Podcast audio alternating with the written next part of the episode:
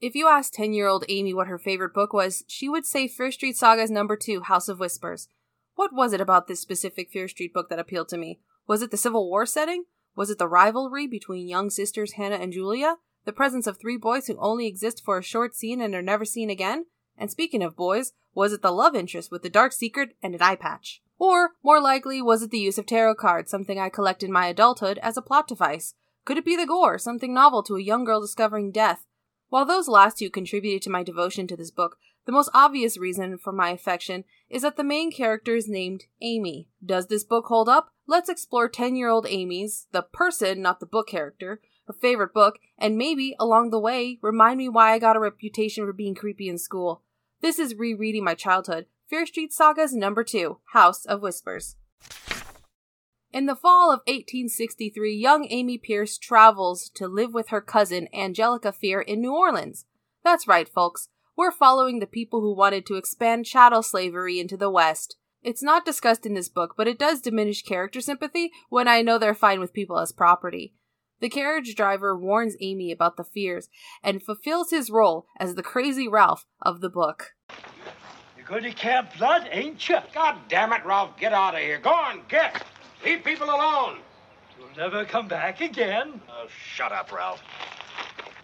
We meet Angelica Fear and her two daughters, Julia and Hannah. Julia is the timid one whom Amy immediately identifies with, while Hannah is the more outgoing one. We also meet Nellie the maid, who strongly resembles a slave, and it's never addressed in the book, but the implication is there. It's 11 pages before we get our first cliffhanger. I think that's a record. Stine is exercising restraint in this one. It's a face in the mirror, but it's just Julia, who is coming into Amy's room to be cryptic. Amy, the girl hesitated for a moment. I, I do not open your bedroom door at night when everyone is asleep. Amy heard Julia's voice crack. No matter what you hear. What? Why not? Amy exclaimed. It is not safe. Julia wrapped her arms around herself. It is not safe. I saw the shadows in the hall move, Julia said. They whirled into a black, smoky column filled with faces. Faces without eyes, faces without skin, faces covered in oozing sores, faces burned until they were black. That's a pretty creepy thing to say, Julia. Cool, but creepy. When Julia has finished creeping everyone out and leaves, Amy hears a noise behind her door. She ignores Julia's warning ten minutes later and flings open the door. There's nothing. Of course, there's nothing. The next morning, Angelica invites Amy into the library and shows her guest tarot cards. When Amy picks up the card, she shuffles madly as the cards take over her body. Angelica is super excited and says, in every generation of Pierce women, one or two are born with a special power. You'd think Amy's mother would have told her this if it's as consistent as every generation. Amy runs away because quick shuffling is too much for her. She would hate trick shuffling. In Vegas, she would just freak out and run screaming. She should do that now, but not for card related reasons. She goes outside to play with the children, and we get to meet Angelica's three sons Joseph, Robert, and Brandon. And that's a wrap on the boys. Let's give them a hand for their hard 15 minutes of work. They've been real professionals. I'm not joking. Well, I'm joking a little.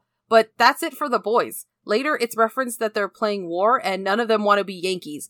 So they all play the soldiers who betrayed our country because they wanted to own people. Anyway, during a game of hide and seek, Amy gets lost among the greenery and trellises. She eventually hears a shrill scream from the garden next door. Amy finds an old woman and a snake. Amy kills the snake with a nearby garden hoe. The old woman, Claire Hathaway, is grateful, and we also meet her son, David, who has an eye patch and a sling. Angelica says he is dangerous and warns Amy to stay away from him. Apparently, he escaped a Union prison and has killed and will kill again. So our romantic lead fought for the Confederacy. It's becoming clear that I did not think about the issues that underpin this book. Amy joins Claire for tea, and David is there. Apropos of nothing, Amy exclaims that she still wants to jump David's bones, even if some of those bones are a little brittle right now and he ain't got no eye. While they're flirting at an acceptable level for a 90s young adult novel, they hear a crash and a scream. Nellie has fallen out of the window. The description of her mangled body and face is so graphic, I don't want to quote it for fear of demonetization, as if I did these for money, as if I got any money from these. Morbidly, this is what I liked about the Fear Street sagas over the mainline series. Stine didn't shy away from the violence. There was no implication, no off screen death. This is especially relevant now. PG 13 has all the violence of an R rated movie, but without the consequence. We don't see the consequences of violence, just the violence itself. It's crazy to read something in a book for 13 year olds that would never be shown in a PG 13 movie. Although, when I read these as a kid, it was more for bloodlust. As an adult, I could see the fun and humor in violence. I am, after all, a big fan of Friday the 13th. So much so that if a random person named a Friday the 13th movie and a name, I could probably tell them how they died. Friday the 13th 6, Cort.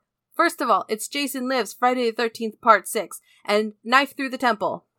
However, there may be people who don't understand the appeal of horror, and that's fine. I'm not here to change your mind. And if I did want to change your mind, I wouldn't do it with this book. Anyway, Amy figures out that Nellie fell from Angelica's study. She talks to the cards, and she keeps seeing the death card. Not the Ten of Swords. For those of you tarot inclined folks who are about to tell me that the death card doesn't mean actual death, don't DM me. I know. David shows up and has the privilege of saying that Nellie's death was no accident. Classic horror dialogue. Just because a maid died doesn't mean they can't have a good old antebellum style ball. We meet some of the local women Chantal, a blonde who with the hots for David, and Bernice, a woman who is on fire. Well, she's not on fire for a few pages of the ball, but once she's on fire, boy, she's on fire. Literally. Her skin melts and everything. She took fire burning on the dance floor, seriously. I'll take my decades old song references and my insensitivity and take my leave.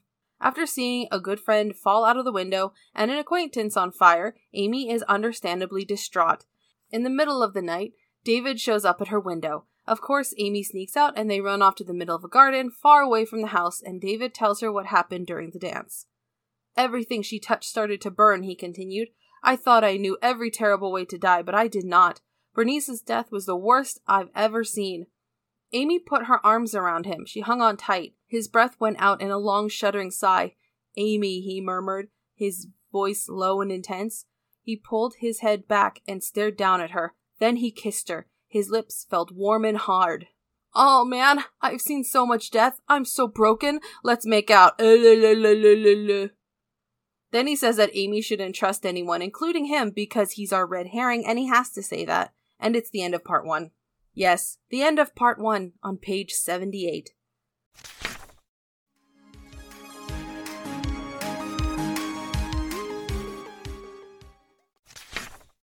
In part two, Amy sees a vision of David shoving Chantal into the lake. Our protagonist finds her dead, drowned in the lake.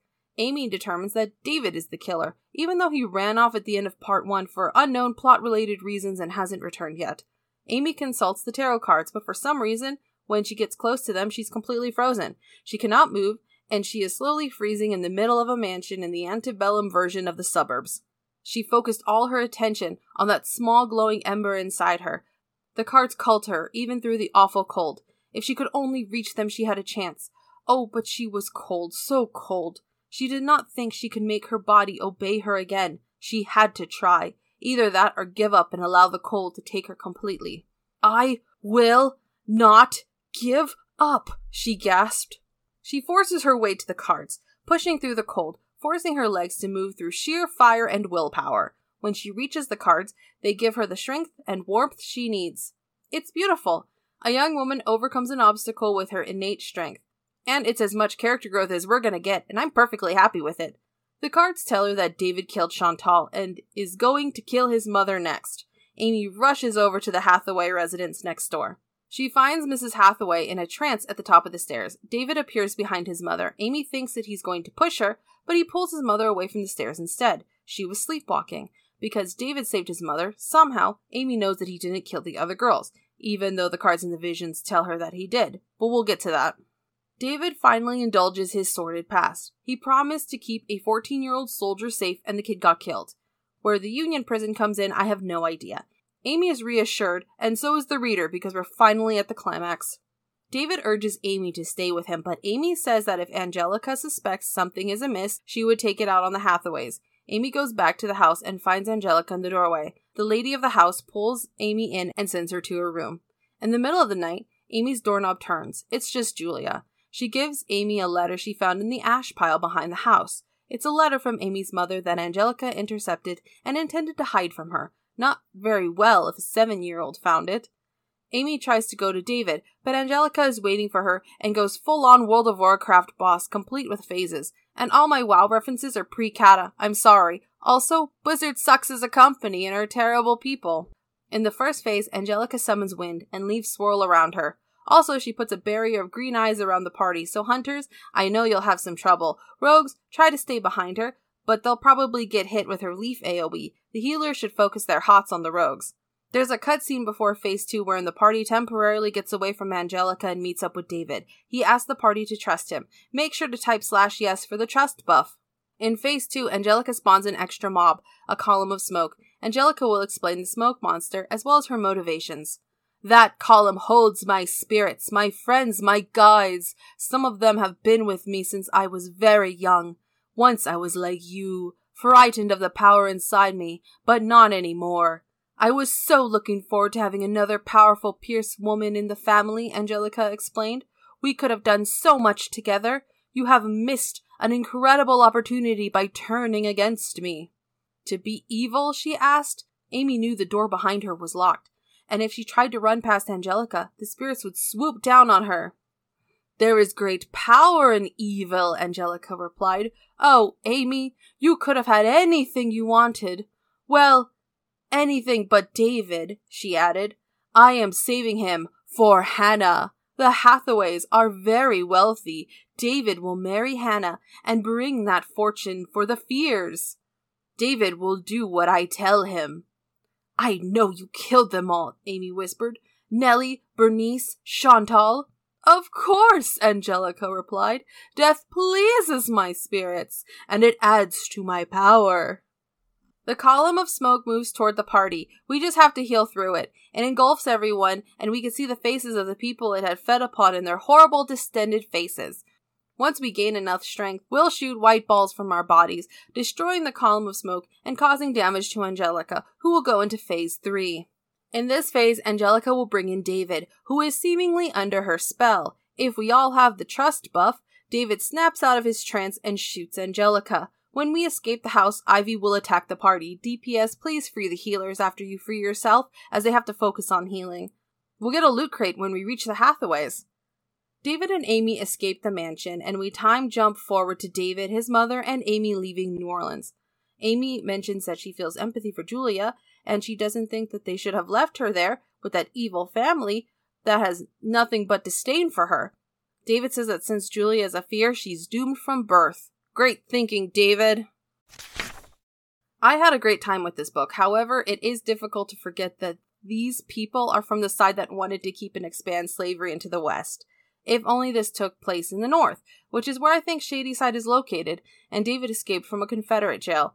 If that were the case, I could enjoy this book with as much glee as I did when I was a kid. The setting puts a dark cloud over this book and makes it difficult to like the characters, especially David.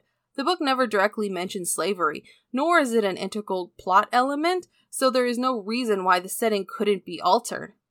In another world, one where protagonists weren't slavers, the book is stupid, morbid fun. Horror allows us to confront death and peril without actually putting ourselves in that situation. Tension followed by a scare gives us catharsis. Violence alleviates anger. Some of these things might not make sense to people who don't understand horror, but those of us who can recite the deaths in Friday the 13th, the final chapter, know what I'm talking about. And once again, I wrote this before the whole Blizzard thing. Um, they're bad. They're they're bad company run by bad people who are still there apparently. So um, don't buy things from Blizzard.